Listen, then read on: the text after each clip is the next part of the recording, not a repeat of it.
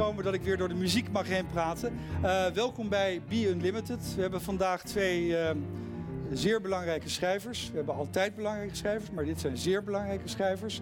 Uh, Oscar van der Boogaard, die net zijn roman Kindsoldaat heeft gepubliceerd, waarover u misschien wel gehoord heeft. Dat is nogal teruggebracht tot de vraag of hij al dan niet een zoon is van prins Bernard. Maar er is veel meer te vertellen over de roman en dat willen we nu graag horen. Het is een beetje achterwege gebleven, de publiciteit. Verder hebben we Pieter Waterdrinker, die, uh, dat klinkt altijd zoals een popster, maar het is gewoon waar, die speciaal uit het verre Rusland is gekomen om hier te zijn en om te spreken over zijn nieuwe roman, Tchaikovsky Straat 40, die een autobiografische roman is, maar misschien tegelijkertijd ook wel weer niet. Dus daar kunnen we het ook nog even over hebben. Nou, heel veel zin in. Uh, wij krijgen tussendien hele mooie muziek, Russische muziek. Daarover kan ik nog weinig verklappen. Dat gaan we zo allemaal beleven. Ik wil heel graag Oscar van der Boogaard uitnodigen om naast me te zitten. En hebben we de keuze tussen twee soorten water. Oh, kom. Oscar, ben je...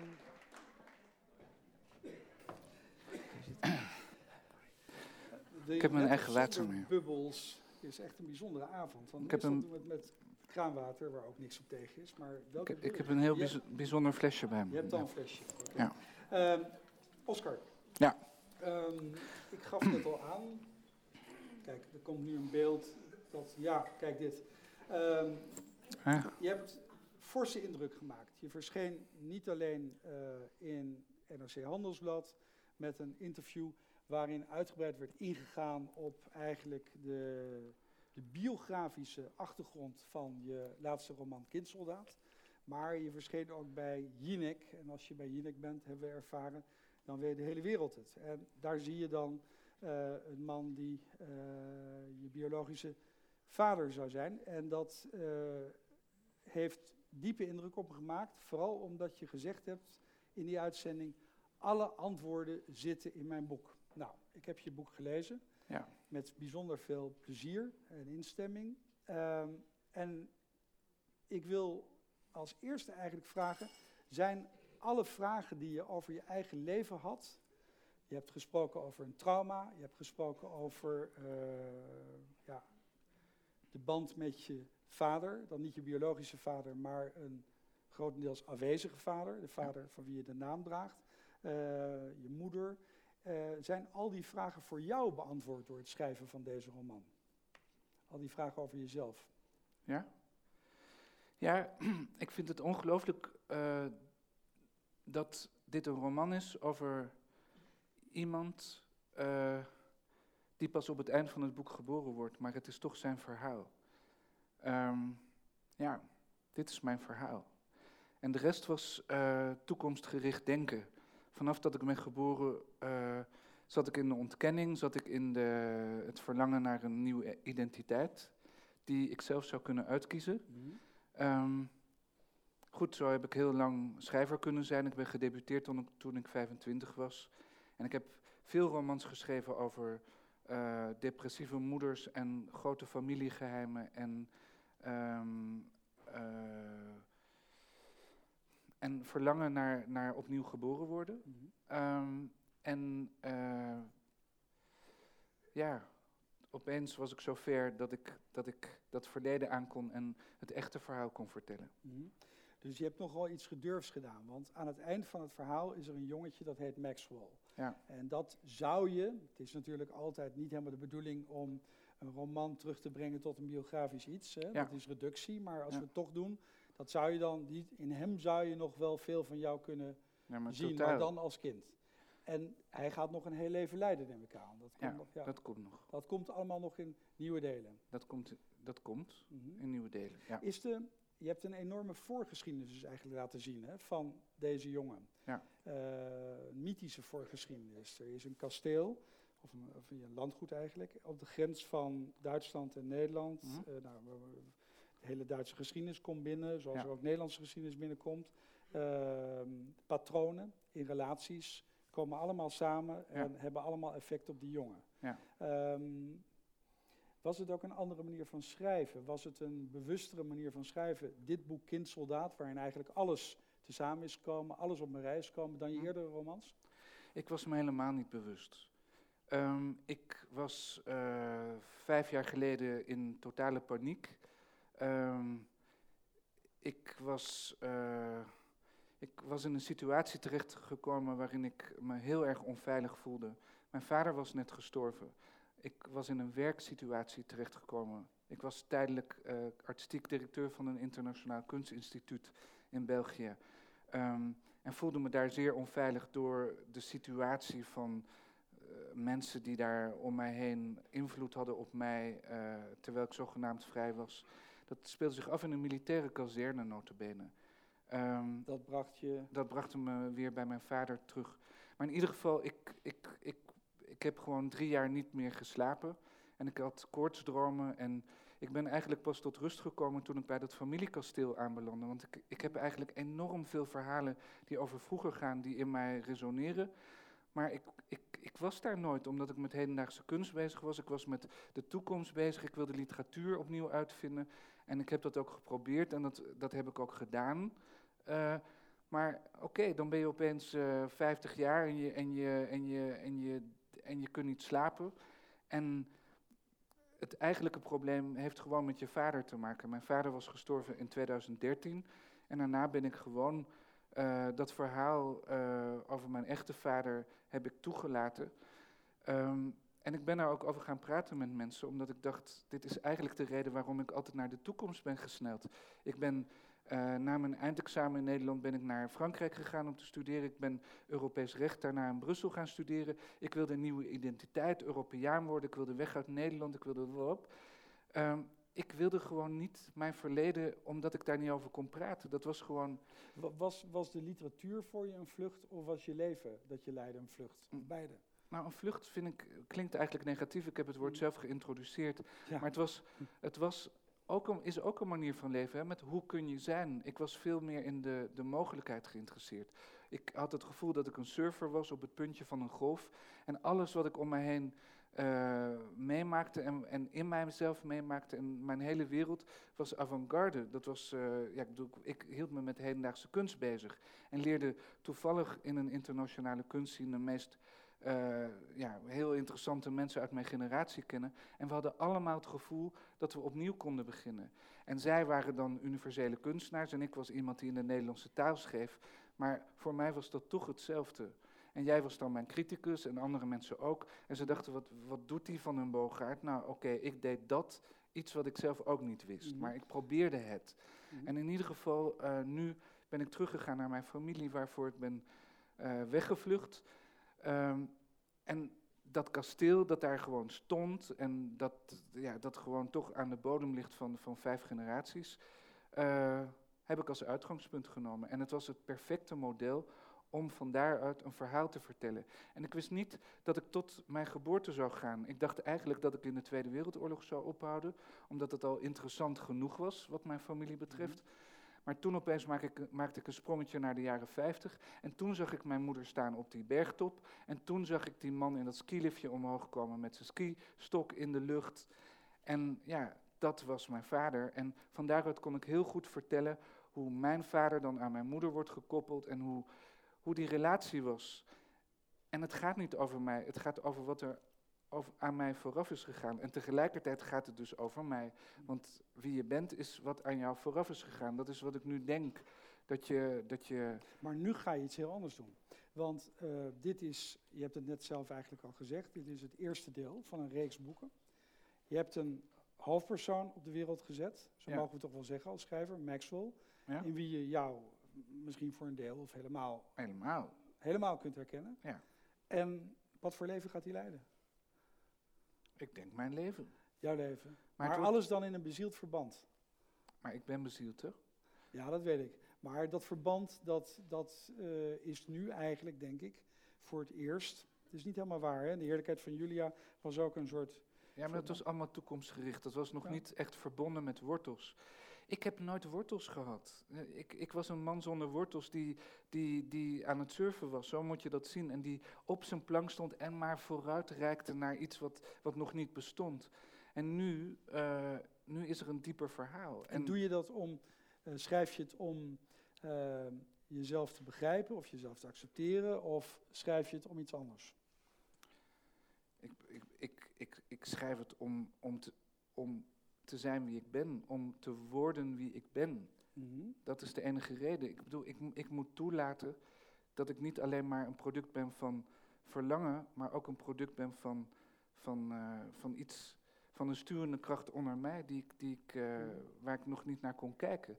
En dat is misschien ook met in het midden van je volwassen leven terechtkomen, dat je op een gegeven moment ook achterom kunt kijken, alsof je naar de toekomst kijkt. Hè? Dus ik heb mijn verleden in dit boek ook echt gezien als een soort toekomst. Hè? Ik, ik was niet zozeer een andere schrijver. Ik stond nog steeds op het topje van de golf, maar ik keek gewoon de andere kant op. En daar is ook een hele wereld te zien.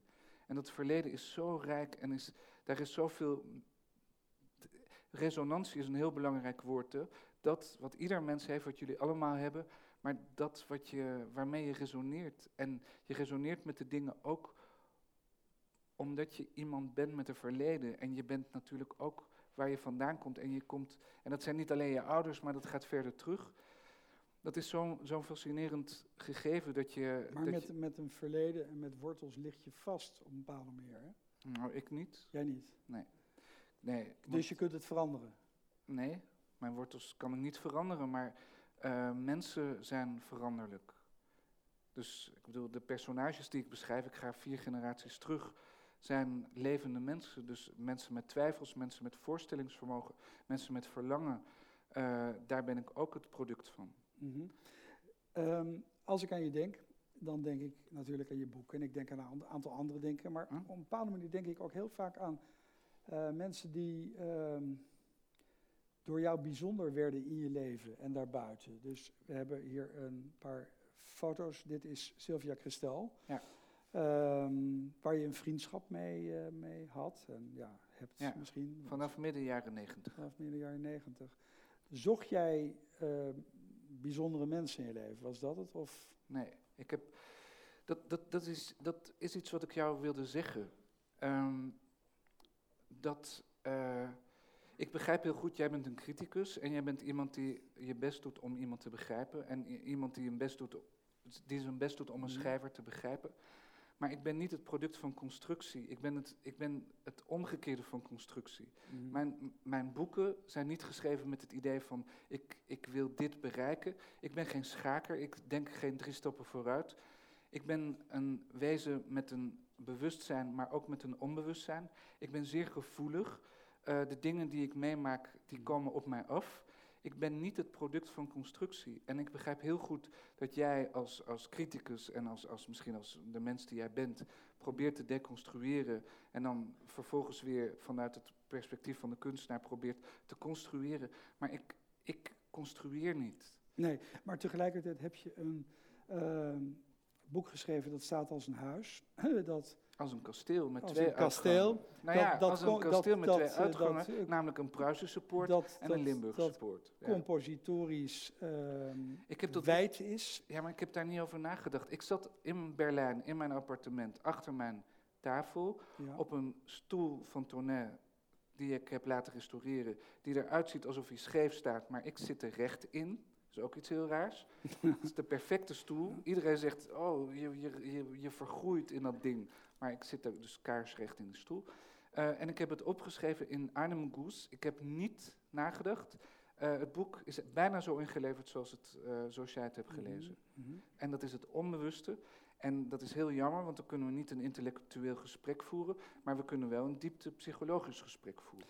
En wat is het diepte psychologisch ehm, Noodzaak. noodzaak? De bron die begint te stromen. In dat kasteel namelijk, wat dat ik beschrijf, eh, was een bronnetje. En in 1880 heeft mijn overgroot, over, overgrootvader dat bronnetje geëxploiteerd. Het bronnetje noem, heette de Snelle Sprong. En hij noemde de limonade die hij daarmee maakte toen SS-limonade. Dat komt hier in je roman voor. Ja, en dat is natuurlijk een van de verhalen die vanuit dat bronnetje, van waaruit een hele wereld tot leven komt. En eh, dat zijn onbewuste processen. Mhm. Zoals het jongetje, wat, waar altijd over gesproken is in mijn familie. Mijn grootmoeder vertelde dat, denk ik, iedere keer dat ik haar zag.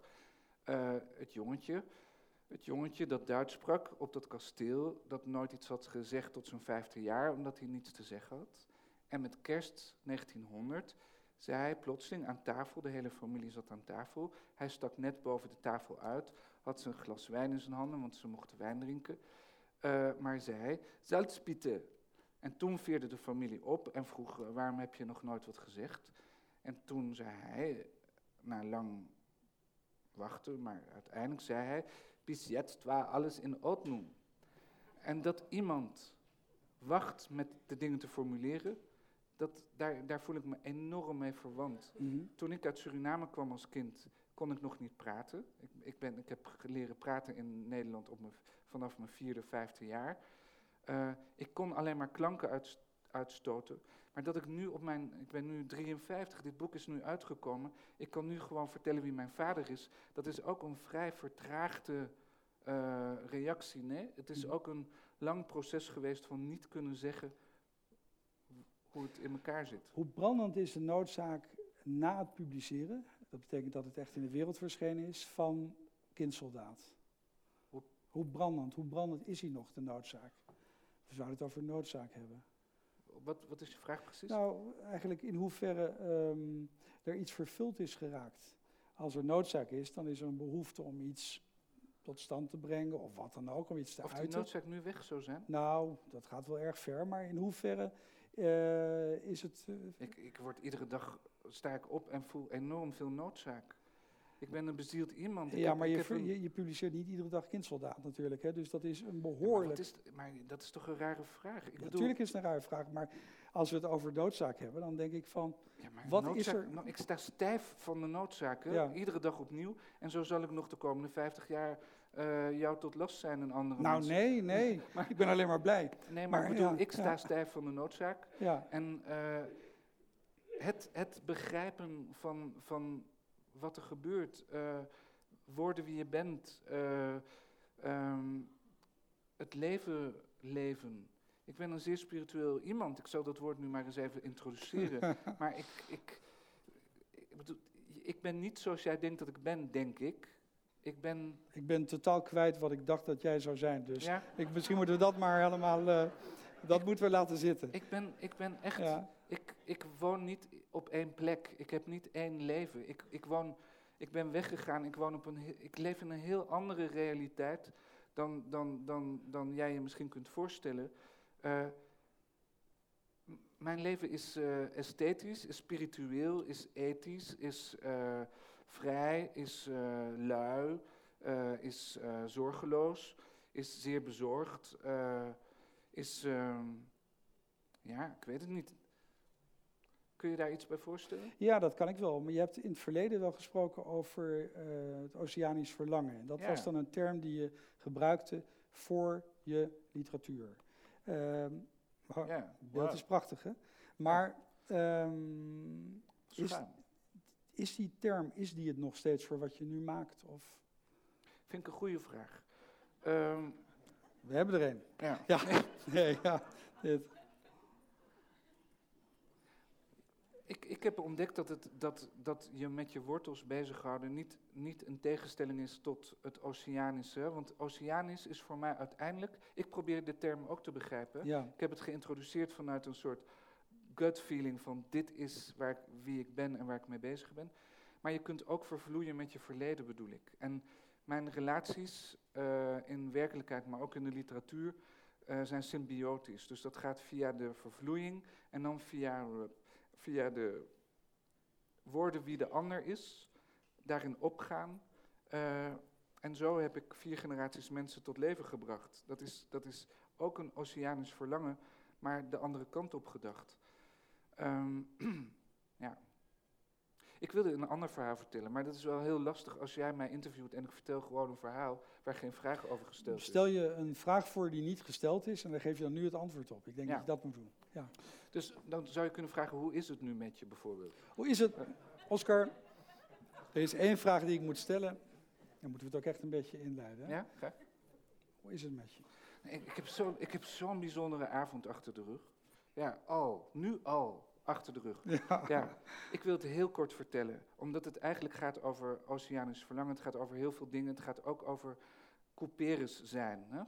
Ik heb echt die het in je roman als ja, Ja. een cameo, zeg maar. Om het maar Ja, maar omdat, omdat, daar iets, omdat daar gewoon een enorme verwantschap zit. hij komt even voor, wou ik even zeggen, Ja, je roman. Ja. ik, toen ik, ik ben naar Brussel gegaan om Europees recht te studeren. Ik heb Frans gestudeerd, rechten in Frankrijk en toen een stukje in Amsterdam. Toen naar Brussel om Europees recht te studeren aan de vooravond van de eenwording van Europa. En ik dacht, we worden allemaal één, we worden iemand, we, worden, we krijgen een nieuwe identiteit met z'n allen. En op dat Europees instituut in Brussel, een Franstalig instituut, waren heel veel jongens en meisjes. En ze kwamen uit heel Europa en ik was daar ook. En er was een heel mooi Spaans meisje en ze heette Edurne. En dat Spaanse meisje en ik begonnen aan iets waarvan ik niet wist wat het zou worden, maar ik dacht dat het misschien wel een symbiotische relatie zou kunnen worden. En we hadden altijd gesprekken over literatuur, maar ik nam wel haar aantekeningen over van de colleges die ze, die ze bij colleges nam, omdat ik aan het schrijven was aan een nieuwe roman, aan mijn eerste roman. Maakt niet uit. In ieder geval, mijn tweede roman, oh ja, mijn eerste roman bood ik aan aan Johan Polak, omdat ik daar wilde uitgeven. Maar Johan Polak zei, ik wil je eerste roman graag uit. Wat een goede timing. We hebben niks afgesproken. Ja, Johan zei, ik geef je eerste boek uit als je je tweede boek al af is, want anders kom je in een soort gat terecht of zoiets. Bon, dus ik had het tweede boek ook al af, Mhm. Vreemdkörper. En dat ging over Edurne. Dat ging over mensen die naar Brussel gaan om zich met de eenwording van Europa bezig te houden. En, eh, ja, eh, en de liefde van een Amsterdamse rechtsstudent voor Edurne. En dan met een Duitse hoogleraar erbij. Allemaal echt gebeurd in een roman, in het Nederlands. Ik dacht, ze zal het nooit lezen, want ze gaat terug naar Barcelona. Tadada. Nu, vanavond, had ik met haar afgesproken op de Lange Voorhout, in een restaurant. In het kader van een deel van mijn roman trouwens. Intussen spreekt zij perfect Nederlands. Ze is getrouwd met een Nederlander. Ze heeft drie Spaanse dochters die perfect Nederlands spreken. Ze hebben allemaal mijn roman gelezen. Ze hebben de verfilming van de roman een paar jaar geleden ook gezien. Maar dat de identiteit gewoon zo vloeibaar is. Ik bedoel, die mensen waren Spaans, ze kwamen ergens anders vandaan. Nu zitten ze in Den Haag. Ik praat met jou in Den Haag. En ik zit daar met, die, met zo'n romanpersonage, hè? Mhm. maar ook een echt iemand natuurlijk. Het is toch waanzin? Ik vind het, ik vind het ongelooflijk hoe, hoe literatuur en leven zich met elkaar vermengen, maar ook hoe vrij de mens is. Je kunt opeens tevoorschijn komen in een andere taal. Edorne is nu hier, ze heeft er van, niet hier, ze is naar huis gefietst. Ze heeft een fantastische man, die is ook naar huis gefietst. Eh, die in het Wilhelminapark, waar mijn roman zich Ja. afspeelt, is Ja. opgegroeid. Hij kent het milieu perfect. Hij weet precies wat er allemaal is gebeurd. Dus via, via een raar meisje uit Barcelona eh, ben ik opeens in Den Haag thuisgekomen. Dat heb ik vanavond meegemaakt. Dat heb je meegemaakt Ja. en je hebt het nu verteld. En het is een heel mooi verhaal. Ja. Vooral omdat maar nu ga ik je nog zo'n vraag stellen. Wat voel je daarbij? Wat ik daarbij voel, Ja, ik voel dat, dat, dat wij helemaal niet vastzitten. Dat, dat wij bewegende wezens zijn. Innerlijk bewogen zijn, maar ook... Het is waanzin om te zeggen, dit ben ik. Of eh, mensen die dat al jong uitroepen. Ik heb nooit begrepen waarom leeftijdgenoten in Nederland bleven. Of waarom ze zeiden, ik draag geen rode broeken, want ik ben nu eenmaal een streepjesbroek. Of ik, bedoel, ik zeg maar wat. Maar die mensen die, denk, die zichzelf al heel jong definiëren, ook naar nationaliteit toe, ook naar reli- religie toe, maar die zeggen zo ben ik. Dan denk ik, onzin, je wordt alleen maar. ja, ik denk nu terug aan een ontmoeting tussen ons van... Ja, hoe lang is het geleden? 30 jaar of misschien 20 jaar? Geen idee. Vertel eens. Lang geleden. En toen maakte je diepe indruk op mij. Oh, Of Misschien meer voor mij zegt. Maar ehm, het was een interview. En je trok champagne open. meen je dat? En toen zei de... Ik trok champagne ja, open. dat deed Had je zomaar. fles bij je had de fles op tafel. En toen Oh. zei de fotograaf, is er wat te vieren? En toen zei je, nou, iedere dag is wat te vieren. Ja, Waarom zou je iets zo. vieren? Dat typeerde je wel. Ja, Dus- dat is ook zo. Dat is geen gemaniereerdheid. Dat is een plicht, hè? dat is burgerplicht. Het leven vieren. Daar ben ik echt diep van doordrongen. Mooi. Ja. Ja, Dat, je moet dat doen ten. Dit is zo'n uitgelezen kans dat wij hier in dit bestaan zijn. Ja, dat is zo. En natuurlijk heb ik, nu ik dat met het verhaal van mijn vader naar buiten ben gekomen, is er misschien ergens het elementje, hè, dat, dat denk ik, ik probeer mezelf ook te begrijpen, waarin ik altijd dacht, maar natuurlijk is er wat te vieren, maar ik kan er niet vieren. Dus begin ik alvast met het vieren. En ook al zal ik het nooit vertellen, ik heb een inwendig pretje. Maar het was ook mijn inwendige trauma. Dus het was Mm. ook heel dubbel. Maar alles is dubbel aan mij. Ehm, ja, nee, dit is zo mooi. Maar ik ga toch weer een vraag stellen en dan laat ik je bijna met rust hoor. Maar ehm, hoe heeft je familie gereageerd op deze roman? Welke familie? Welke kant van de familie? Mm, De familie die nog leeft. Van Beatrix heb ik niks gehoord. Bedoel je dat? nee, dat? bedoel ik eigenlijk niet. dat hadden we in de krant kunnen lezen. Nee, maar ik bedoel, ik heb het over Ja, je... Ik denk dat je nog weinig in de krant hebt kunnen lezen. Nou, we hebben gelezen dat de Rijksvoorlichtingsdienst, die eh, stelde ons gerust van, die vond Ah, het ja. geen onderzoek waard.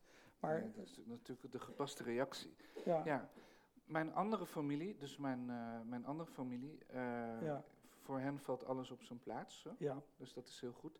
En opeens komen allerlei chique tantes van mij, die hier ook in Den Haag wonen, die hadden allemaal, eh, misschien zit ze wel in de zaal, dat, dus ik moet, ik moet aardig zijn. en Want ik ze luisteren mee, hè? Ja, en ze luisteren bovendien mee. Maar Ja. ik, ik had echt wel een, eh, een tourneetje kunnen maken en dat ga ik de volgende keer doen. Een tournee langs, Ja, dus langs mijn familie. ja. Dus ze zijn allemaal enorm. Ze hebben het altijd allemaal geweten. Ik bedoel, van mijn moeder was geweten dat ze met een prins een relatie had. Maar iedereen dacht een buitenlandse prins, want dat was ook zo verteld. Maar dus een buitenlandse prins, ze dachten misschien een Perzische prins uit een sprookje of zoiets. maar het was toch wel behoorlijk dichtbij. Mhm. Ehm, als slot, ik weet helemaal niet of je daarover wilt praten, maar ik wil het wel graag weten. Ik ben heel erg benieuwd naar eh, wat er hierna gaat komen. Heb je al geschreven? Heb je al, eh, ben je bezig met eh, een nieuw deel? Ik heb een vriendin die, die zich heeft opgedrongen aan mij, maar toch noem ik haar een vriendin. En zij is altijd enorm geïnteresseerd naar mijn volgende boek. Als dat boek dan bijvoorbeeld na vijf jaar er eindelijk is, heeft ze het al gelezen voordat het verschenen is. Ik weet niet hoe ze dat doet, dat is illusionisme. Maar voordat het boek in print is, schrijft ze al, ik kijk uit naar het volgende boek. En ik kan die, ik kan die beweging niet meemaken. Dat gaat mij te snel. Nou ja, het is Maar- natuurlijk, wanneer je genoten hebt van een boek, Ja, dan wil je, en zeker als jij vertelt, het worden, Ja. het worden er meer. Dat is Ja. een vrij normale reactie, dat ik Ja. dan meer wil lezen. nee, maar dat, dat is Ja, ook zo. Maar ik ja. wil een beetje in de contramine Ja, doen. dat vind ik ook leuk. Nee, maar wacht. Eh, ja, dus dat boek heet Het Jachthuis. Ik ben Ja. al eigenlijk half... Ik dacht dat dit boek veel dikker zou worden, maar op een gegeven moment dacht ik het is af. Veel eerder dan ik dacht. En Mhm. dit is het boek. Maar het boek gaat verder, want de prins parkeert de familie in een jachthuis. En dan kan ik het hele verhaal vertellen over de loyaliteit Mhm. Tussen kameraden. Eh, maar ook de relatie met een rentmeester en een tuinman en de zoon van de tuinman en de buren die hedendaagse kunstverzamelaars zijn. Er zit een enorm verhaal in waarin alle thema's die me ten diepste interesseren eh, uitgewerkt kunnen worden Mhm. en, en in, een, in een breed perspectief eh, geplaatst kunnen worden. Ik denk dat ik nu de goede swing heb qua verteltrand. Mhm. Ehm, dus ik moet ermee doorgaan en ik wil er ook mee doorgaan. Tot nu toe wilde ik bij ieder boek mezelf opnieuw uitvinden. Ja. Dat is misschien wat jij ook lastig vond, omdat ik dacht, oké, ik ben nu hier en nu vergeet ik helemaal wie ik ben. En ik denk alleen maar aan wat er nu op mij afkomt en dit is het resultaat. Maar ik denk nu dat ik een flow te pakken heb en een soort eh, gewortelde vertel, ver- eh, verhaal, trant, weet ik veel wat, waarmee, ik, waarmee ik nog even voort kan. En dat, ja, dus volgend, dat boek is denk ik in december af, het heet Het Jachthuis. Mhm. Je hebt het net gehad over 50 jaar, hè? Ja, Dat we elkaar nog zijn 50 even jaar, ja, dat we elkaar nog Ja. 50 jaar gesprek vinden. Een hele mooie gedachte. dat. Dankjewel. Dat we, nog, dat we elkaar nog 50 jaar... Oké, dat is leuk. Oké, het is alweer Oké, afgelopen. ja. ja. Ja. Dankjewel. Dankjewel, Oscar. Oké, ja. Goed. Ehm, we krijgen eh, muziek. Ehm, en de muziek heeft alvast te maken met eh, de volgende gast, eh, Pieter Waterdrinker, die hier al zit. Eh, Inessa Levkina en Irina Zubov. Ik heb altijd begrepen dat je de nadruk op de tweede lettergreep moet leggen. Maar dat weet Pieter waarschijnlijk. Er zijn geen regels voor. Nou, dat is heel mooi. Eh, we gaan naar ze luisteren en daarna gaan we het gesprek met Pieter Waterdrinker voeren. Dank je wel. Dank jullie wel. Ehm, Pieter, is dit, eh, laten we meteen maar beginnen, je bent toch aan het lopen. Is dit eh, thuiskomen voor je? Deze, Ja, dus Ja? de nachtegaal is altijd thuiskomen. oké. Ik, eh, ik moet altijd denken als ik aan de nachtegaal hoor dat vooral Russische emigranten na de revolutie, die waren dan bijvoorbeeld in Zuid-Frankrijk of in, eh, of in Italië of zo, in andere landen. Ja, En, en, en die hadden dan een enorme heimwee natuurlijk naar, naar hun land, naar hun vaderland. En die- ik weet niet welke schrijver dat schreef, maar die zei van zelfs de nachtegalen klinken hier schor, zal ik maar zeggen. Ja, nochtans wou ik eh, beginnen met een ander beest. Eh, Ik drink eh, water uit een wijnglas. Normaal is het andersom. Ik drink normaal wijn uit waterglas. Deze avond wordt gekenmerkt door wonderen. Maar we hebben hier een steur, op zich ook een wonder. Ja. En je weet natuurlijk wel waar ik naartoe wil. Je hebt een, eh, een passage in je roman en die, eh, die gaat over een steur. En eh, het is niet dat ik je wil belasten en je eh, extra werk wil geven, maar Nee. ik wou je toch wel vragen of je die passage zou willen voorlezen. Ja, je vroeg het me net, maar ik heb het ik, één keer in mijn leven eerder voorgelezen. Ik hoop dat je ook de adem hebt. Nou, dat wordt op mijn dag minder. Waar begint hij eigenlijk, die zin? Want volgens mij heb je hem niet... eh, Ja, ik had hem hier goed hoor. Even kijken, ja, nu gaan we. Wat is er in godsnaam gebeurd? Ehm, even kijken. Nou, hier begint hij. Ah. Sorry, ik had mijn pagina vergist. Ja, dat, ook dit gebeurt. Oké. Het is dus één zin. Dat was de Ja, bedoeling. dan verklap je het al. Oh, sorry. Oké. Met delicatessen die op dat moment amper verkrijgbaar waren, anders dan voor veel geld en met de juiste contact op de zwarte markt, hadden de heren op de derde verdieping aan een tafel laten dekken in een verder leeg, verduisterd zaaltje onder een goudkleurig metalen plafond. De gebruikelijke feesttafel met schalen fruit, donkergroene flessen Sovjet-champagne, de halsen van geribbeld zilverpapier, kruikjes wodka, Georgisch mineraalwater dat rookt naar de tandarts en sakuski. Koude hors d'oeuvres als rundvlees, varkenspastei en gelei, plakjes veulenvlees, vliesdun gesneden rode zalm, witvis, van mayonaise druipende eieren, dobbelsteentjes rode biet met zilveruitjes, azijn en dille, wit en zwart brood. Wat al meteen, voordat het hoofdgerecht arriveerde, door twee in groene zweetjassen schietende obers gedienstig werd aangevuld met de julien, de oer-Russische warme lekkernij, ondanks de Franse benaming, bestaande uit kip, dan wel paddenstoel in ragout, heet uit de oven, met een laagje gesmolten kaas en zure room, in poppenhuiszeelpannetjes opgediend, met wit kartonnen kransjes aan de stelen, tegen het branden van de vingers tijdens het weldadige, palatemvolle, romige leeglepelen, als ook blinis, botervette blinis voor de rode en zwarte caviar, waarvan de laatste in die jaren nog met kilo's tegelijk werd verhandeld, door nachtelijke stropers in wormstekige vissersbootjes op de bovenloop van de Wolga. Met de hand werd geschept. Uit eerst nonchalant met een scherp mes opengesneden buiken van de steur. Het met de kostbare kuit meegenomen bloed er zoveel mogelijk in een ronde zee uitgespoeld, gezouten en snel in blikken gestopt, om via een netwerk van smokkelaars over de weg, per boot en door de lucht, zijn criminele weg te vervolgen. Tot de loungebars van Parijs, Milaan en New York aan toe, met als epicentrum de oude markt van Astragan, vergeven van de corrupte politieambtenaren, met hun bigotte, purperen drankkoppen, die lijken op klaprozen, waar tevens torpedovormige, heerlijke, zoete meloenen werden verkocht. En af en toe nog wel eens een verzwaalde kameel stond, malend met zijn domme kop en scheve kaken, stinkend, belaagd door grote vliegen, aan een paal tussen de zwerfhonden, de zwerfpoesjes en de geopende spierwitte zakken met specerijen uit Midden-Azië, waaronder het stofgoud der safraan, onder de stralen zonlicht die door de overkapping van het marktzeil heen drongen, drongen, fonkelend opblinkend, de zwarte caviar, het eetbare zwarte goud, waarvan de consumptie in de nadagen van de USSR naar een hoogtepunt werd gevoerd. Een laatste opbloei beleefde voor de vrijwel totale neergang, Dionysisch.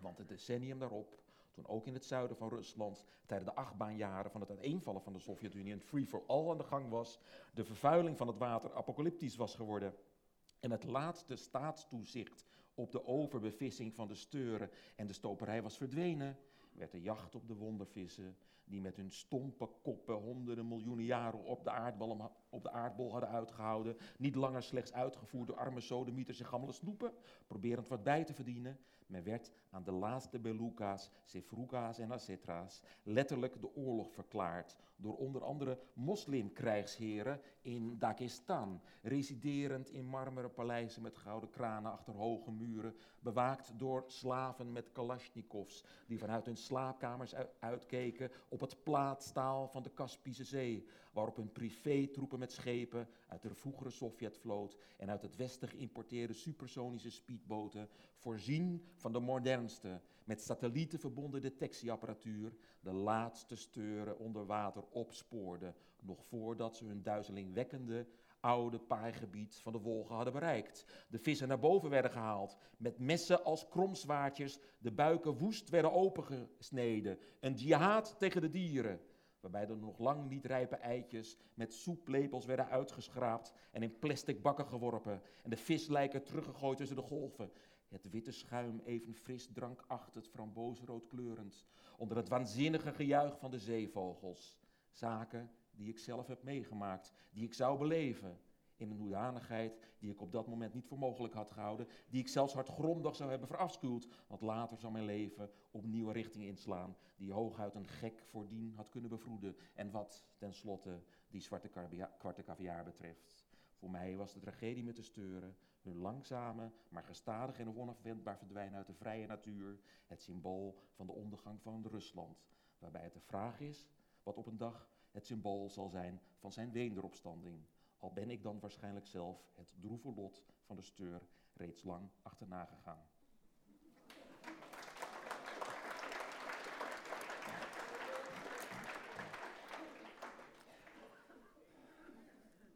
Ik heb het gered. Je hebt het gered. En... maar zeg niet hoe. Nou, maar um, dit is één zin, hè? Uh, en, zin, en uh, dat doe je natuurlijk niet toevallig zo'n zin schrijven? Dat, wat bezielde je op het moment dat je... Nou, het oceanisch verlangen van uh, Oscar. Dat, dat is werkelijk waar. Ja. Ik, moet, uh, ik, ik, ik, vind het ook een prachtige term, oceanisch. Want uh, volgens mij komt het de schilderkunst vandaan. Ergens uit de jaren 20, 30, de club rond Picasso. Maar, huh? en, en Freud had het ook. Oh, ja, Freud, zeker. Um, zeker. En ik ben helemaal mee eens. Doe me opeens denken nu aan het oceanisch verlangen. Dat de, de grootmoeder van Nabokov, uh, toen ze op haar sterfbed lag, zei ze... Pieria panimayu, vsovada, vsovada. Nu begrijp ik het. Alles is water, alles is water. Ja, en die steuren die, uh, die, die zwemmen ook in het water rond, of althans zwommen.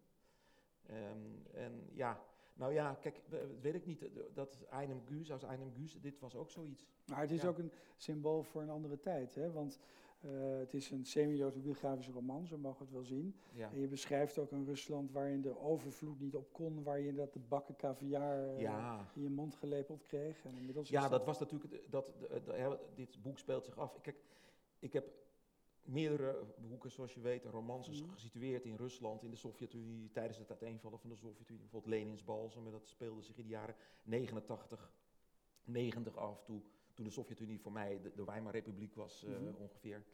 En uh, dat werd ook door de, ja, de, de paraphernalia van een uiteenvallend rijk, van tegelijkertijd een dreiging van een wereld waar, waar je niet weet waar het naartoe gaat, terwijl alles uiteenvalt.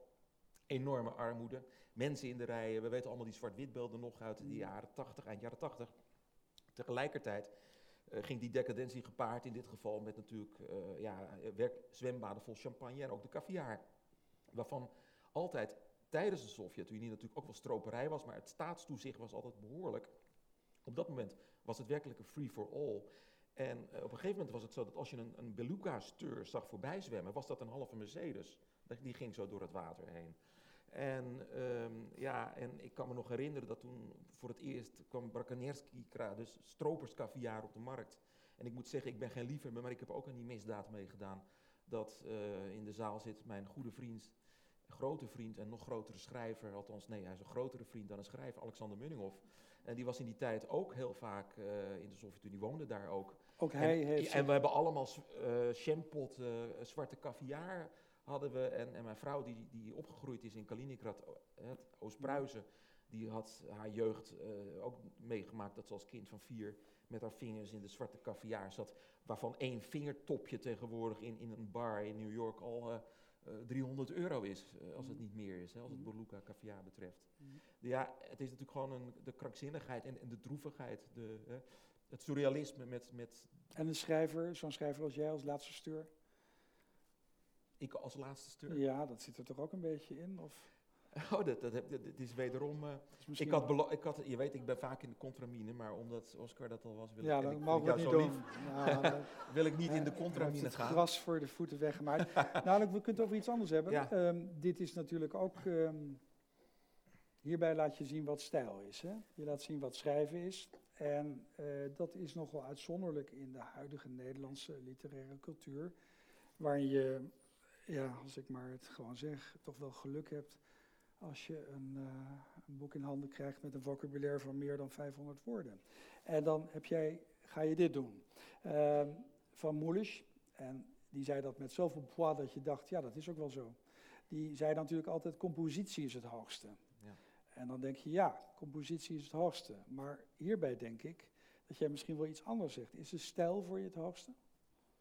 Nou ja, ik heb het al eens vaker gezegd, ik weet niet of het tegen jou, maar eh, hè, de Russen zeggen altijd, om piesjet, kak om diesjet, om diesjet, kak om piesjet. hè. Ja, dat Hij is, schrijft zoals hij ademt ja. en hij ademt zoals hij schrijft. ja. We zijn als mens eh, inherent onvrij. We zijn een instrument dat op een bepaalde manier vibreert.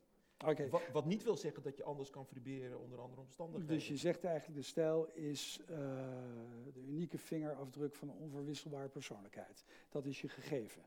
Is dat wat je zegt? Het vogeltje en, dat en zingt citeerde Wessel de Gussinklo. Ja, ja, Ja. ja. Eh, dat, is, dat is waar, ja. Ja. Ik denk eh, dat uiteindelijk als je vraagt wat, wat voor schrijvers ik persoonlijk het liefst herlees, zou ik eerlijk zeggen. Want na je vijftigste herlees je toch vooral, misschien al na je veertigste of zo. En dan is het altijd thuiskomen. Dat als je bij iemand thuiskomt, bij een vriend, waarvan je weet dat een goede fles wijn open gaat, dat het warm is en dat er een mooi schilderij aan de muur hangt en dat je vervolgens een leuk gesprek kan hebben. Dat weet je als je dan op, op weg naar die vriend of vriendin bent. En daar kan je op verheugen. Zo kan ik me ook op verheugen om een deeltje, als ik me niet helemaal goed voel in Moskou, als het slecht weer is. We hebben de maand december drie, zes minuten zonlicht gehad bijvoorbeeld. Ehm, en dan eh, neem ik een deeltje Jozef Rood bijvoorbeeld. En dan, dan ben ik meteen thuis. Mhm. Of, ik, of, ik, of ik neem een drupje naar Bokov. Of, of, ik, of ik... Flaubert ligt altijd naast me. Of eh, Mhm. altijd... We, ja. hebben, we hebben op een gegeven moment geleerd, eh, Dat, dat is stijl, de mens. Je, je praat Mhm. met de doden. dat is mooi. We hebben op een gegeven moment geleerd, eh, vanaf de jaren 60, academisch in de jaren 80, dat je vooral eigenlijk naar het kunstwerk, het autonome kunstwerk moest kijken. Dat je eh, naar de vorm van het kunstwerk moest kijken. Dat biografische Rembrandt er niet toe deed. Maar als ik jou zo beluister, dan proef ik er eigenlijk in dat jij in literatuur ook wel persoonlijkheden wil ontmoeten. Dat het misschien meer om vent gaat dan... Ja, kijk, ik weet wat dat is. Dat, dat, Kees Vens, die woonde bij ons eh, drie straten verderop. In En was, Zandvoort? was hij nou de, de voorman? Of, de vent? Nee, was nou, dat is, dat is ook wel een interessant dat verhaal. was Hij is- Merlijn weer, hè? Daar Ja. is hij zo is hij begonnen, maar uiteindelijk ontwikkelde hij zich met een grote biografische interesse. We hebben trouwens ook een mooie foto van jouw vroege jeugd. Dat kunnen we zomaar op Facebook lezen. Hè? Wat Ja. vind je daar nou van? Dat kunnen we er zomaar van afhalen. Dat ben jij. je Links ben ik en rechts is mijn broertje. Ja, de blechtrommel. Ja. Avant la lettre. Omo. Ja, ja. Ja, Zuckerberg kijkt mee. Oscar, hoe heet die jongen, dat jongetje? Maar goed, eh, ja. Ja, kijk, eh, ik ben, kijk, ik, mijn ouders hadden geen kasteel. En mijn voorouders, voor zover ik weet, ook niet. Maar we je, moet het, je, moet, je moet het doen met het cadeau dat je hebt gekregen. En dat is het, het instrument zoals je als schrijver dan, of Ja, waar, zoals je vibreert. eh, waarvan het heel erg afhangt hoe je je beroert, zou ik maar zeggen. Of wie je beroert, hoe de snaren beroerd worden. Ehm, en je moet het doen toch uiteindelijk met je biografie. En, en eh, eh, een mens, die Duitsers zeggen, jede zijn wie het durch zijn herkant. Je bent zoals je bent geworden. En het zou toch belachelijk zijn als je op de leeftijd die ik heb dan, eh, en de tijd die je nog rest, bij wijze van spreken. je bent om- 57. ja, om dan niet nog te schrijven uiteindelijk zoals je bent. Hè? En eh, wat trouwens niet altijd het- hetzelfde hoeft te zijn. Maar ik hoop dan dat, zoals ik nu altijd eh, een deurtje kan opentrekken en ik kom thuis bij mensen die ik nooit heb gekend. Het kan ook Plinius zijn hoor, weet ik, noem maar wat. Maar je hoopt toch altijd dat je in ieder geval één boek schrijft, al is het maar één boek, waarvan dan iemand ooit dan ook dat gevoel van thuiskomen heeft. En vandaar dat ik in vorige boeken, mijn romans, altijd een beetje dat, dat Russische leven Mhm. weg had gestrooid. En ik had de behoefte om het nou eens een keer wat chronologischer te doen. Mhm. Weet je wat, het begin van nou, eind jaren 90 tot op de dag van heden. Mhm. Eh, je hebt in deze roman, eh, heb je ook, ehm, eh, ik heb de indruk dat je er meer non-fictie in hebt gestopt dan in je andere boeken. Eh, dat kon natuurlijk ook door de vorm, hè? het is je leven, maar je vertelt ook over de geschiedenis veel. Dus Ja, eh, dat vond ik. eh, ja, het was, kijk. Ja, klopt. Kijk, mijn vorige roman Poebel, dat was ambitieuzer in die zin dat het een panoramische roman was. We hadden het net over Brussel. Ik heb trouwens ook in Europees recht gestudeerd. En ook Frans en Russisch. Maar, ehm, en nooit wat mee gedaan, overigens. Maar eh, dat boek speelt zich af in Oekraïne, in, in Rusland, in Brussel, in Frankrijk, in Nederland enzovoort. En dat was ambitieuzer qua opzet, zal ik maar zeggen. Eh, hoewel ik daar natuurlijk ook gewoon mijn ervaringen, zeker in de oorlog in Oe- Oost-Oekraïne, de bezetting van de Krim, ik, ik, Mhm. ik heb er allemaal bij gestaan. maar je hebt dit Die heb ik daarin opgenomen, maar Ja. in, een, in de fictieve vorm. En hier heb ik toch ja, wat historie er ook in opgenomen, omdat het ook op een dienblaadje las. Hè. Kijk, die Tchaikovsky-straat... waar, je, waar jij woont met met Julia. Ja, waar Ja. ik deels woon, want ik ben heel vaak ook in, in Moskou natuurlijk. En eh, dat was natuurlijk Gevoelens Fressen, dat eh, vorig jaar hebben hadden we 100 jaar Russische revolutie. En als ik daar ro- rondloop in die straat, dan hoef ik maar vijf minuten verderop en dan heb je het Tauruspaleis. Taurische paleis, waar in 1917 de eerste Duma was, of de Duma was, en toen de, de eerste voorlopige regering, hè, de revolutionairen waren. En op de hoek eh, van mijn straat woonde de dichteres Dina Jegipius, die een prachtig dagboek heeft bijgehouden hoe, van de eerste uren van die revolutie. En eentje verderop woont, kan, woonde Kancharov, de schrijver van Ablomov. Eh, even verderop woonde Jozef Brodsky. Dus ik woon daar in de literatuur. Zelfs Nabokov, de, eh, Vladimir, de vader van de, Vladimir Nabokov, heeft ook een tijdje bij mij in de straat gewoond. Mhm. Het, het, het hoekpand komt in een roman voor. Ehm, en ja, dat- toen was dan die revolutie en toen dacht ik van ja, eigenlijk, ik, ik loop hier in dat decor rond van die revolutie. Ik denk daar altijd, ik, ik reflecteer altijd met mijn omgeving. Ja, wie niet eigenlijk? Ik denk dat ieder mens dat doet. Maar omdat ik veel daarvan af weet. En toen dacht ik, dat gevoel dat dan in mijn schedelpan nu heen en Mhm. weer gaat, al die beelden, die zou ik dan toch wel willen opschrijven. En, en, en ik, had, ik was gewoon moe hoor, want ik had het, het boek van 500 bladzijden afgeschreven tijdens dat ik met me letterlijk in de loopgraven stond daar. Ik was gewoon moe en ik wilde eigenlijk helemaal niet zo snel meer een boek schrijven, maar ja. Zo eh, begint je roman ook, Ja, hè? ik had, ook, Ehm, ik had ook geld nodig gewoon, dus eh, Ook dat staat in je Ja. roman. Ehm, ehm, je beschrijft dat je... Of je is niks in gelogen eigenlijk. dat, dat geloof ik eigenlijk nooit. Ja. Maar goed, ehm, je schrijft dat je met eh, Julia naar een eh, Kijk concert wat gaat. prachtige beelden zie ik nu. Nevsky Prospect, ja. Je beschrijft Ja. dat je met Julia naar een concert gaat in het beroemde theater van, eh, van Petersburg. En Waar jij ooit in slaap bent gevallen. moet je dat nou maar- hier zeggen? En eh, dan, dan kom je... Ja, maar goed, dat, ook dat is een verhaal. En dan ehm, kom je thuis en dat wordt idyllisch. Eh, jullie gaan douchen, de katten begroeten jullie. Jij maakt je op voor een rustige nachtrust. Dat je drinkt wat lekker rode wijn. En dan dringt de werkelijkheid zich op je, op je, aan je op. Dan gaat er een vent met een bijl in het huis waar je woont Ja, hakken op een antiek kastje. ja. En ik zag dat ook weer als iets dat. eh, je hebt eerder gezegd dat de Russische werkelijkheid zo krankzinnig is dat je niets hoeft te verzinnen. Nee. Daarom zit ik er ook. Ja, Ja, geen fantasie heb. Nee, eh, ja. Dat gebeurt gewoon. Ik bedoel, eh, ja, wat ik allemaal. Ik zou een, een boek kunnen schrijven over mijn portiek. Bij wijze van spreken niet dat Petersburgse portiek, maar mijn, portieken dan. Hè? Moskou enzovoort. Wat je er allemaal mee hebt gemaakt. Copulerende mensen. eh, prachtige filosofische gesprekken met, met, met zwervers. Eh, in Moskou woon ik in een heel klein flatje. eh, met 20 meter verderop de moskee. Een van de oude moskeeën die Catharine de Grote nog eh, heeft neergezet. En nu met Saoedisch geld is, is gerestaureerd. En wat heel veel mensen weten ook nog steeds niet dat in dat 140 miljoen tellende Russische rijk, dat er 25 miljoen moslims wonen. Dat al die problemen, tussen aanhalingstekens die wij nu hebben natuurlijk, En die, die zijn er. Die, dat fenomeen van, van, de, van de, dat is daar al goed deels opgelost. Hè. Als je daar op een feestje zit, dan zit je daar, nou die is, die is Duits, die is Wolga-Duitser, die is Tataars, die is Georgiër, die is Armeniër, uh, die is uh, tata Tataar. En wat denk wel, ja, in Rusland wonen Russen, niets van dat al. Iedereen, dat mengt zich allemaal door elkaar heen. Nou goed, wat ik vertelde, daar die jongens die, van die moskeeën, heb je ook vaak drugsgebruikers, die zit, zitten dan in het portiek. Nou ja, ik schop ze er niet uit als het min 30 is. Want het is dus perfect materiaal? Of? Nee, nee, gewoon als menselijk. Ik bedoel, ga nog koffie of, of wat ik veel wat. Ja.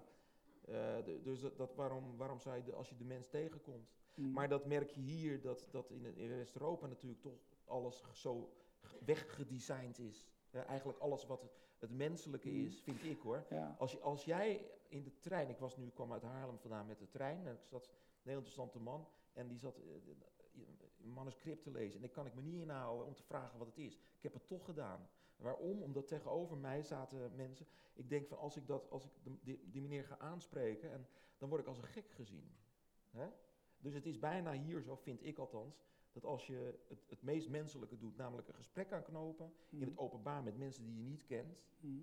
waar eigenlijk de hele literatuur vol van is, van toevallige ontmoetingen die tot iets leiden. Als je dat in Nederland doet, is in mijn geval, dan denk je van die is gek, die is kierenwiet. Mhm. Nou, is dat in mijn geval ook wel waar? Maar, maar, maar laten we zeggen dat als, als je dat nou niet bent, is het, word je ook als gek ja. versleten. Ehm, je hebt eerder gezegd, maar zo langzamerhand na lezing van dit boek denk ik nou, dat je naar Rusland bent gegaan om eigenlijk in de literatuur te leven. Het is zeker waar dat je er literatuur van maakt, maar is het de, ja, dan kom je met dat soort termen, hè? is het de naakte essentie, is het de barre staat, is het het echte leven, het volle leven, om het even te spreken. Wat, wat is het precies dat je daar houdt? Want je zou heel, als je de vraag concreet stelt, gewoon puur uh, over. Ik heb, ik heb geen thuiskomen meer in Nederland, bij wijze van spreken. Dus dat is sowieso al. Iemand van 57 moet ik hier doen. Ik heb geen huis, niets. zou je, ook uh, kunnen, uh, zou, maar, maar, zou je nog kunnen aarden eigenlijk in Nederland? Nee, nou weet ik niet. Ik zeg altijd als ik terug ga naar Nederland, ik zei het net al tegen Oscar, dan ga ik in België bij wijze van spreken wonen. Maar um, kijk, um, literatuur voor mij is uiteindelijk de mens en ook zeker is intertwined, is verbonden met mijn leven. Je, je, kan verschillende soorten literatuur. Bij mij is het altijd van een soort kont doen van, van als je bijvoorbeeld heel eenzaam door, door Moermansk loopt of zo. Hè? Je bent terug en je komt een vriend in Amsterdam tegen. Ik heb geen idee wat dat is, Moermansk. Dan heb ik altijd het, het, de behoefte om dat mede te delen. En dat kan je natuurlijk doen door te vertellen, dat doe ik ook. Maar iets dat beklijft, hè? nou dat is, dat schrijven. Maar ik, ik heb dat ook uh, alleen, uh, heb ik dat ook in andere landen. Ik was met kerst en nieuwjaar een paar dagen in Weimar, Dresden en Erfurt. En ik, was, ik heb daar weer zoveel ontroerende dingen meegemaakt, door, door dat Weimar lopend. en, en Erfurt ook, dat vond ik allemaal fantastisch. En ik denk van als ik nou daar in Erfurt gewoon een appartementje huur voor een jaar voor 200 euro. En ik ga daar gewoon met de mensen praten die me daar waarschijnlijk dan ook als een gek verslijten. Een jaar kom, ik ook, kom ik ook met een boek terug. dat, dat zou ik eigenlijk het liefste willen. Ja. ja, nou als je een jaar lang een appartement voor 200 euro huurt. Ja, dat kan niet meer. Nee, dat, kan niet meer. Ja. Mooie dingen. Noem maar wat. Of in Weimar. Dat je, dat je gewoon uh, Lotte in Weimar. Jij laat je nu. Uh, we missen je natuurlijk verschrikkelijk. Je zit in Rusland, je bent ver weg. Maar, en je bent natuurlijk nabij in je boeken, maar je bent ook uh, aanwezig op sociale media, waar je gewoon ook vertelt over je straat. En uh, je hebt eerder een uh, boek geschreven dat heet De Correspondent. Ja. Heb ik in jouw geval altijd een beetje als een ironische titel opgevat. Van een correctie op wat een correspondent voor een krant moet zijn. Mogen we dat fragment even zien waarin Pieter hier... Oh, ja. Dat is pas opgenomen. Ja, je kan ook praten hier. En hier sta ik. Eigenlijk in de cover van mijn boek De Tchaikovsky-straat. Het is half maart, maar het sneeuwt. Zoals het hoort. In Rusland de eerste dag onder de vermalendijde nieuwe Poetin. Maar de Tchaikovsky-straat bestaat en zal hopelijk nog lang bestaan. Al het beste vanuit de Tchaikovsky-straat. Ja, dat is voor een grapje gewoon zo, ja. Het was een grapje. Ja, Oké. Mijn hele leven is een grapje, dit ook. Ja, En ik had een nieuwe iPhone, die moest ik proberen. Of een nieuwe, niet een iPhone, niet van veel te duur, een soort Chinese telefoon, die ligt daar. een Huawei, maar Ja, eh, van Koreaan. ja. Ehm, maar je hebt Hmm. ook een werkelijkheid die eh, iets minder grappig is. We hebben ook toevallig een eh, karakteristieke foto van, je noemde hem net al Poetin, hè? Ja. Er zijn heel veel foto's van hem bekend, dat hij met beren en haaien dingen doet en Ja. paarden zit. Maar eh, jij wordt geacht eigenlijk om die werkelijkheid aan ons mede te delen in je journalistieke werk. Is dat eigenlijk wel te doen? Nou ja, ik doe al twintig jaar, of langer, drie. Ja, maar is er werkelijk 24. begrip tot stand te brengen voor wat precies de Russische werkelijkheid is? Nee, kijk, ik zeg altijd zo dat als ik naar Poetin kijk, dan, kijk ik ook naar, hem als een literair figuur. Als een romanpersonage. Kijk, je kan hem beschrijven. Dan wel een nu- beetje uit de Hemingway-stal, hè, als ik het zo zie. Ja. Ja. Nou ja, kijk, je kan hem als journalist beschrijven, hè, dan, dan kan wat hij zegt, de uiterlijkheden, enzovoort, enzovoort. En natuurlijk heb je boeken over hem. Maar als in het geval van Petersburg, hij is letterlijk vier straten bij mij verderop opgegroeid. Dan loop ik langs die Agenebesportiek waar hij is opgegroeid. De machtigste man, een van de machtigste mannen op dit, van, van de aardbol, die dan daar is opgegroeid in een stad die belegerd is geweest eh, door de Duitsers in de Tweede Wereldoorlog met een miljoen doden. En onder die doden was een, want Poetin is een nakomertje, was zijn broer. Dus als je zegt van ja, die Poetin die is altijd met oorlog en vrede bezig en met, met zaken over dingen. En, en wij denken aan de toekomst, maar die Poetin denkt nog aan het verleden. En niet zo gek. Als jouw broer gewoon door Hitler, zou je kunnen zeggen, omgekomen is, hoe dicht staat de geschiedenis dan op je hielen nog? En wij leven hier in de idee fix dat de hele wereld maar in een vooruitgangsgeloof, dat komt dan uit het verlichting voort en zeker uit het optimisme naar de Tweede Wereldoorlog, dat we denken alles wordt beter. Ik denk dat is juist een van de dingen waar we mee te maken hebben, maar dat voert te ver, is dat we juist op die boulevard of broken dreams lopen, dat we helemaal niet meer weten van dat het allemaal beter wordt, maar dat de grote boze buitenwereld op de deur klopt. Of het nou Afrika is, Oost-Europa, Rusland. En we staan in een totaal nieuwe constellatie. En daar gaat dit boek eigenlijk ook over. Want wat ik ook wilde, en dat had ik ook een beetje eh, in die poebel al gedaan, natuurlijk een spiegel voorhouden. Ten eerste mijzelf. Dat als je mensen een spiegel voorhoudt, dan denken ze, oh, die wil er zelf mooier uitzien. Nou, iemand die het lelijkst in de spiegel eruit ziet, ben ik altijd mezelf. Maar mag ik ook andere mensen dan een spiegel voorhouden? En je, je krijgt al, of men, men loopt niet aan die spiegel voorbij, maar gooit een steen erin. En eh, bij Tchaikovsky-straat trek ik dan enigszins de parallel tussen het, het jaar 1917, waar werkelijk letterlijk mensen eh, uit de arme wijken, de arbeiderswijken, uit de, uit de ziekte, eh, het gebrek, de armoede, over het ijs van de Nier, waar de rivier liep eh, in februari 1917, want het begon toen in februari. En dan naar de rijke eh, delen van de stad liepen. De paleizen die nog steeds bestaan, dat decor bestaat er nog steeds. Maar tot 1917 werd daar een toneelstuk opgevoerd of een opera. Dat bij ons al, dat, dat, dat, dat, in, dat was al eigenlijk in, in 1814 afgelopen in Europa. De pracht en praal en de pronkzucht. En men wist dat het fout zou lopen. De Eerste Wereldoorlog was aan de gang. Maar het dansen ging gewoon door. En men ging af op de ondergang. En ik wil niet zeggen dat wij dat nu ook doen, maar eh, wij denken ook vaak gewoon van jongens, eh, het gaat nu weer beter en al die problemen, die komen niet op ons af. Maar we zullen vroeg of laat, als Westen, als je onze westerse waarden wil verdedigen, zul je ook moeten betalen. En die parallel is ook heel erg. Dus ik heb een hekel aan geëngageerd, geëngageerdheid van schrijvers. Hè, eh, politiek en, en literatuur, dat wordt altijd rotzooi. Maar ja, we, we, staan wel in een tijd, we, leven in een tijd die enorm eh, oceanisch en efemer is. Hè? En, eh, en ik vind, daar probeer ik vragen in op te roepen, niet alle antwoorden. Mhm. Maar wel parallellen te trekken. Ja. Je zei net over Tchaikovsky-straat 40 dat het eh, dat geen zin gelogen is. Dat is natuurlijk heel mooi om te vertellen. Nee hoor, dat is een grapje. Nee, natuurlijk. Maar Ja. ehm, eh, wat natuurlijk wel een beetje het punt is, is dat je ehm, een kant laat zien van je leven die ehm, minder bekend is. Eerlijk gezegd ook niet bij mij. Je bent, als je het geluk hebt om naar Rusland te gaan en je wordt ontvangen door Pieter Waterdrinker, dan zal het je aan niets ontbreken.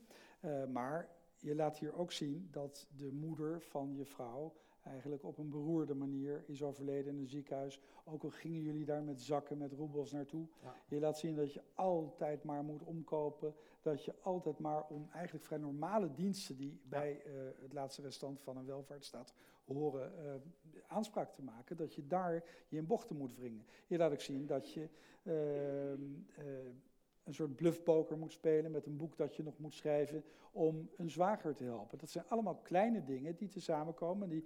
Als geheel toch wel een behoorlijk stevig portret van je geven. Ook een eigen blik in de spiegel op een bepaalde manier. Zeker, ja. Dit is jouw leven. Ja, nou ja. Klinkt nu als een tweedehands uh, quizmaster. is mijn je leven, Ja. ja. This is your life. Hè. Ja. Ja. Nou, ik hoop het niet, want het- dan zou het wel erg beroerd. Nee, dit is ook mijn leven. Ja, Kijk, dit is ook mijn leven.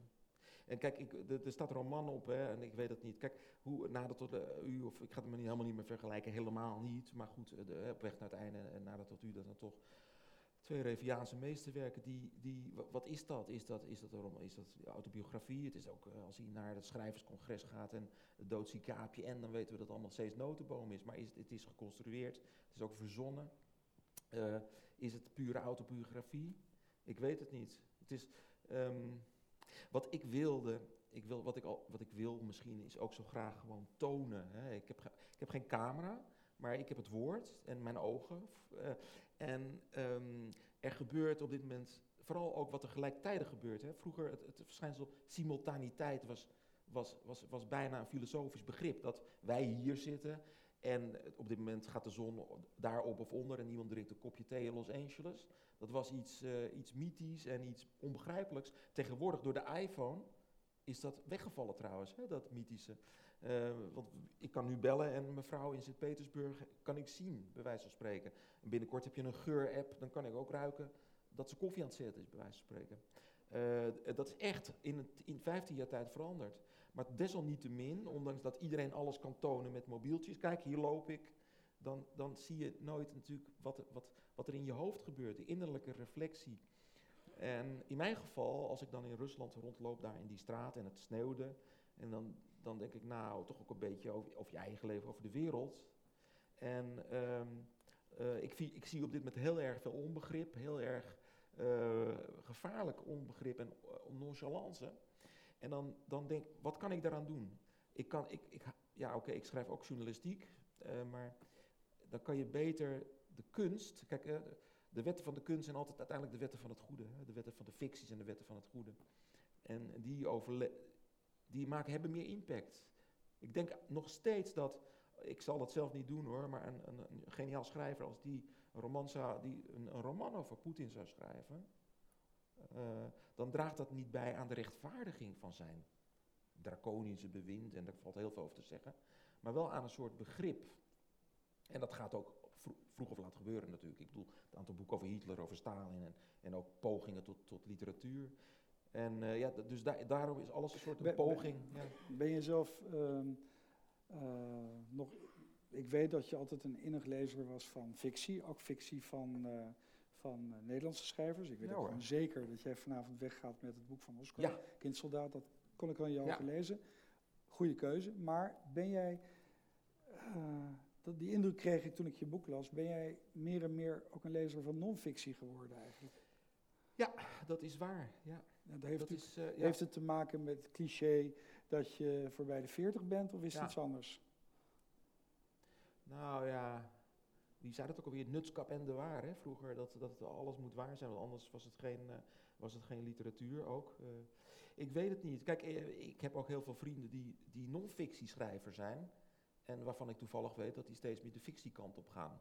Heel veel andere schrijvers gaan we van de fictie meer naar de non-fictie. En uiteindelijk groeien misschien naar elkaar toe. Misschien zijn er, Mhm. zijn er twee bewegingen die naar elkaar toe groeien. Ehm, het heeft natuurlijk ook te maken met het feit dat. Ehm, ehm, dat je, dat, dat, dat is, je, je kan niet ontkennen dat je moet concurreren, het, is een rotwoord, met een boek, met, een, met, met, met Netflix, met, met televisie, met, Mhm. met weet ik veel wat. En Maarten het Hart hoorde ik eh, van de, eh, las een interview met hem. Die zei van ja, ik, ik lees bijna geen fictie meer, want ik kan het zelf ook wel verzinnen. Weet je wel, Maarten het Hart. Iemand die zijn hele leven, hè, toch, heeft ook trouwens heel veel essays geschreven, maar goed. Eh, we zien alles, we kunnen alles van elkaar weten. Maar waar is dan toch de duiding en de, e- emotie? Die, ja, emotie, maar hè, de- ik, heb altijd nog die definitie van kunst, die zal beter weten dan ik, van kunst is een gestileerd menselijk handelen of een product daarvan dat een emotie teweeg moet brengen. En dat kan je moeilijk met een iPhone of met andere dingen, maar uiteindelijk toch altijd als iets geconstrueerd is in een boek. Eh, fictie is voor mij nog altijd het hoogste, maar misschien is die fictie, die, is dat, wat, is de fic, wat is het fictionele karakter van Anna Karenina? Roman, een van de grootste romanen op aarde. En wat is het fictionele karakter van Madame Bovary? Ja, het is allemaal, eh, misschien is het was in wezen was het ook gewoon noteren. Hè, eh, het, het, het, eh, heel veel romans van Zola, dat is überhaupt een ja, goed, dat weer sociaal realistisch. Maar ik denk dat de sch- sch- schrijvers waarvan wij denken, ook zeker Thomas Mann bijvoorbeeld, eh, waarvan we denken dat waren fictieschrijvers, die, die zetten het masker van de fictie op, maar uiteindelijk was 80% toch uiteindelijk dat wat ze meemaakten. En ehm, eigenlijk heb ik al die romans, bijvoorbeeld eh, ehm, Leninsbalsem of zo. Ik heb ook een roman Duitse Bruiloft, dat speelt zich af in een hotel. Nou, ik ben in een hotel opgegroeid. Mhm. Dat is, allemaal, dat, is een, dat is een roman, maar daar zit ook eigenlijk allemaal gewoon non-fictie in. Ik zag tot mijn grote voldoening dat eh, dit boek ehm, in de bestseller top zoveel staat. Ehm, dat betekent dat je eh, in Nederlandse termen bent doorgebroken. Je hebt eerder succes gekend in je oeuvre, eh, met je oeuvre. Je bent internationaal vertaald, prijs gekregen, allemaal goed. Maar Ik heb dit, nog nooit een prijs gekregen. je was genomineerd volgens mij voor een Europese Ah, prijs. oh ja, ja, ja. Oké, je was er bijna. bijna, ja. Weet je, als het rechtvaardig was geweest, had je hem gekregen. Maar goed, ja, we Ja. mogen we een klein beetje geestkracht tegenover de feiten betrachten. Maar dit boek doet het opeens. En tegelijkertijd is dit boek vervuld van wanhoop. In het begin zeg je al tegen Julia en tegen je uitgever, ik wil niet meer. Wat heeft het me gebracht? Ik ga geen boek meer schrijven. En, en nu? Ja, weet ik veel. Het is. eh, Ja, nee, de wanhoop eh, is onze eeuwige metgezel natuurlijk. Ja, maar ehm, eh, dit, de toon van dit boek is een beetje bijna een laatste boek.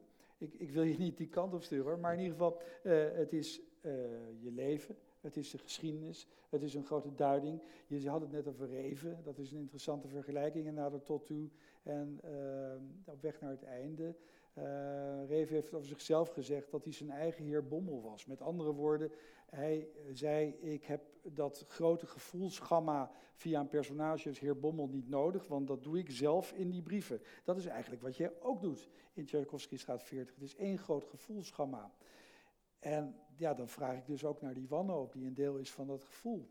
En wil ik toch ook wel weten van eh, hoeveel boeken we nog van je mogen verwachten. Ja. Kijk, Oscar, die zei 50 jaar. ja, maar goed, die heeft een ander genenportret dan ik misschien. Ja. Ik, eh, ik, eh, ik weet het niet. Ik, ik, iedere keer, ik was echt zo, na dat poebel, ik was uitgeput, fysiek uitgeput, mentaal uitgeput. En ook, ofschoon het wel redelijk verkocht hoor en zo, dacht ik, het maakt geen ene flikker uit. De mens is, eh, eh, je- niet dat je een boodschap hebt of zo, maar dat was toch wel toch een beetje een cri de coeur van, van wat er op dit moment gebeurt. En het erge is dat uh, uitzonderingen daar hadden heel veel mensen niet eens begrepen waar het over ging. Ook sommige recensenten. Ja, niet jij, maar ook Ja, sommige- je keek me zo in Nee. drie. Nee. maar, Ik krijg maar- van alles over me heen deze en, avond. en dus dan, ik denk, ja, dan denk ik, hoe, hoe slecht kan je zijn? Ja, maar werkelijk hè? Hoe slecht kan je zijn als je als je, je totaal, uh, kijk als je, als je je, mag je dat zeggen, blootgeeft? Nee, je kan als het je hier zomaar uh, zeggen. blootgeeft. Maar kijk, als het, als het rotzooi is, als het troep is, dan mag je het voor mij ook afmaken.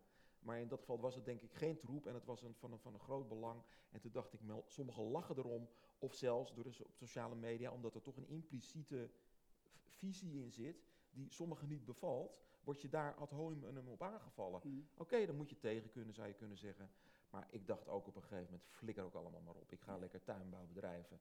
Uh, bij Mar Warmond, maar ik, ik woon niet uh, in ja, Warmond. Ja. Maar, maar, en, maar, en maar uit, die soort woede heb ik dan toch ook weer dit geschreven. Dus ja. als ik een nieuw boek schrijf, antwoord, zal het dan toch ook weer uit, uh, uit een oceanisch, wanhopig verlangen naar warmte, liefde en, en voortgekomen uit woede zijn. En dat wil deze zaal je geven, dat voel ik aan alle kanten. Maar uh, de gedachte dus dat je, nou Warmond, je zou ook in Zuid-Frankrijk kunnen gaan zitten.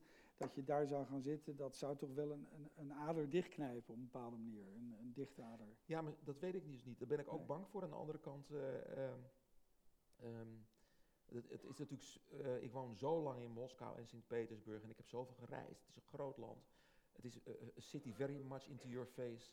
Mm. Ehm, eh, Berlijn bijvoorbeeld, als ik in Berlijn ben, dan denk ik van dit is, dit is gewoon een provinciestadje. Je kan een kogel afschieten, hè? het grote, hippe Berlijn. Sommige gedeeltes, ik vind, het wat- ik vind het een heerlijke stad hoor, daar niet van.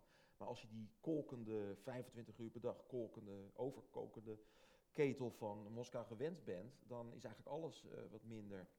Dat geeft energie, heel Mhm. veel. Het heeft me heel veel energie gegeven. Ik denk, al die boeken had ik niet kunnen schrijven door die energie, wat het dan ook is. Mm. Eh, maar op een gegeven moment f- kan het, kan het omslaan en dan, dan vreet het energie. En dan heeft het een tegenovergesteld iets. En ehm, kijk, eh, de- ja, dus de vraag is, wat ik zeg, van als ik, als ik, als ik in Berlijn zou zitten dan, dan, en mensen praten misschien, ik, dat zou, ik zou dat graag willen proberen. Mhm. Bovendien heb ik ook wel boeken hier geschreven in Nederland, dus dat ik niet in. Rusland En die Ja. ging over migranten uit Rusland hier eigenlijk, hè, over Ja. dat gedaan. Ehm, er is nog één vraag die onontkoombaar is. En dat is een vraag die ik een beetje moet toelichten, anders denk je, waar heeft hij het nu over? Dat is de vraag of je na zoveel jaren daar ook gerussificeerd bent. En als ik het mag toelichten, dan denk ik aan het beeld van jou daar in Rusland. Tot mijn stomme verbijstering sprong je op een gladde weg, hield je een willekeurige auto aan en zei je, iedere auto is hier een taxi. Ja. En duwde je zo iemand wat roebels in de handen en zei je dat hij ons naar een ander deel van de stad moest brengen. Dat zou hier niet kunnen. hè? Dat is waar. Ja, dat is wel jammer. Ja, nee, maar Ja. dat is echt waar. En eh, dat is heel curieus. Dat, ehm, je hebt na de val van de Sovjet-Unie heb je een enorme mig- migratie gehad vanuit. Hè, die gaat ook tot op de dag van heden door. Maar ook heel veel Joden, Sovjet-Joden, die dan eh, naar Israël gingen. Ja. En eh, ik was een aantal weken geleden in Tver, het stadje buiten Moskou, 200 kilometer buiten Moskou. En ik, ik ga altijd, als ik in een klein stadje ben, altijd naar de synagoge toe. Ook gewoon praten, weet je wel. Dus was op een zondag en, en dat was in de Pushkinstraat, een, een, een houten synagoge. En ik kwam daar naar binnen en eh er zaten twaalf kindertjes en, en, en een eh, rabbi. En een, een, twee dames, maar dat bleek de hele gemeenschap te zijn. Eh, en ehm, heel interessant, daar kan ik lang over praten. Maar goed, op zich, als, als het buiten sneeuwt eh, en, en je zit in een houten synagoge met een rabbi en de geur van kosher eten, dat is al een roman eigenlijk. Maar hij vertelde mij eh, heel veel dingen, maar ook dat heel veel van zijn vrienden terugkwamen uit Israël. Terug. Dus, eh, en maar ook uit andere delen, dat, dat, dat wist ik ook wel. ehm, dat ze verlangen naar die rotzooi, naar het niet gereguleerde, naar eh, ja, het leven meer hè, zoals, het, zoals het kan zijn. En het is natuurlijk zo dat ehm, heel veel dingen die wij niet eens kennen, zijn voor Russen normaal. Zoals een hand ophouden en dat je dan voor een paar roebel overal naartoe wordt gebracht. Dat maakt het leven in dat opzicht al heel, eh, heel Mhm. stukken prettiger. En eh, heel veel Russen die, eh, die ik ken hier, die missen die bardak zoals het heet, die rotzooi, missen dat nog altijd, dat, dat ni- niet gereguleerde. En dat zal ik zeker missen, maar, ik denk, is, het dan maar ik niet, denk dat ik nooit van Rusland loskom hoor. Maar- Dus, ja. Is het dan niet een heel gunstig teken dat eh, ja, zo'n bestseller top zoveel, dat betekent dat veel mensen het lezen, dat die heel ontvankelijk zijn voor het Wilde Oosten? ja, maar dat heeft het heel lang geduurd. Dat, eh, ik hoop het wel, want ehm, niet alleen eh, literair en, en menselijk, hè, want ik ben helemaal voor, als ik, ik ik vind dat de visa voor Russen moeten afschaffen. Hè, als, als die politiek zo enorm op dit moment in de wereld tegenover elkaar staat, dan zou je eigenlijk één ding moeten doen, jongens, gewoon, doe het hek open en laat die mensen hier naartoe eh, komen en laten ze zien hoe wij hier leven. Dat zegt veel meer dan, eh, maar wij hebben ook boter op onze hoofden. En we hebben ook onze belang in het Westen en we zijn ook heel erg hypocriet. Ehm, maar het is wel zo, dat is altijd zo, dat, dat, ik ook, wel als ik mensen ontvang die nooit in Rusland zijn geweest, iedere keer vallen de schellen van de ogen bij die mensen. Ze hebben altijd een volstrekt ander beeld daarvan. En eh, hoe dat komt, ik weet het niet. Het land heeft een PR-probleem. Maar je kan niet zeggen dat het aan, aan de productiekant zit, zou ik maar zeggen. Ik bedoel, ik heb, als je ik kijk, ik heb heel veel boeken geschreven. Mijn vrienden hebben heel veel boeken over Rusland geschreven. Het is meer aan de perceptiekant. eh, dat wij denken dat de hele wereld kennelijk zo is zoals wij, met onze uitgangspunten, met ons besef van moraliteit, met ons besef van hoe de wereld zich heeft ontwikkeld en zal moeten ontwikkelen. Maar ja, jongens, we komen er nu pas achter dat dat, dat heet geloof ik cultuurrelativisme, dat dat ook niet houdbaar is. Want ja, behalve als je het niet over Rusland hebt, maar bijvoorbeeld over China, die houden er ook heel andere denkbeelden over na. Mhm. En binnenkort, ze- of misschien al nu, hebben ze de meeste macht, economische macht, binnenkort ook de meeste militaire macht. We staan voor dingen die we allemaal niet weten. Dus het enige wat ik met mijn kleine leventje eh, bij kan dragen is enig begrip dan door gewoon een straat te beschrijven, hoe ik daar Mhm. rondloop, Ja. hoe, hoe, hoe ooit mensen die niet meer leven daar hebben rondgelopen.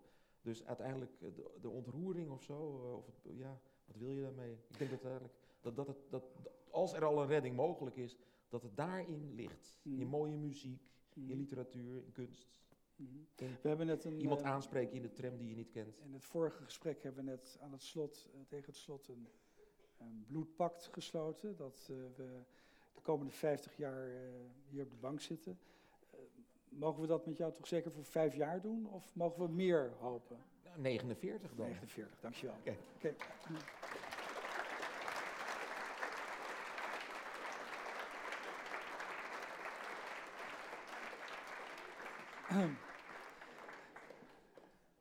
We hebben nog kleine informatie, kleine informatie. We hebben nog wat informatie over programma's die eh, gaan plaatsvinden bij Be Unlimited. Daarna komt het moment dat de avond bijna ten einde is en dan gaat het grote signeren beginnen. Allereerst kunt u terecht op 20 april bij Tom Lanois, die de Tafelberg kent en die ook eh, optreedt met een Zuid-Afrikaanse schrijfster, Marianne Tam. Eh, dat is allemaal hier in de Bibliotheek Den Haag. En dan krijgen we een avond met Jan Terlouw. Daar komt geen interviewer aan te pas. Eh, wel zijn dochters, denk ik. Eh, en, maar wel een eh, Leonard Ensemble. Ook een mooie avond. Een speciale editie in het teken van herdenken op 3 mei. Ik zou zeggen, eh, kom erbij. Ik dank jullie voor jullie aanwezigheid. Ik dank de organisatie in de persoon van eh, Mira Vitiku en Be Unlimited. En ik dank in de laatste plaats, eigenlijk ook in de eerste plaats en in de voornaamste plaats, dank ik Oscar van den Boogaard en Pieter Waterdrinker. Het signeren vindt plaats bij eh, de stand van Boekhandel van Stockholm, daarachter. En eh, ik zou zeggen, gunt u de heren tijd dat ze daar veilig kunnen komen en dan komt het allemaal goed. Dank u wel.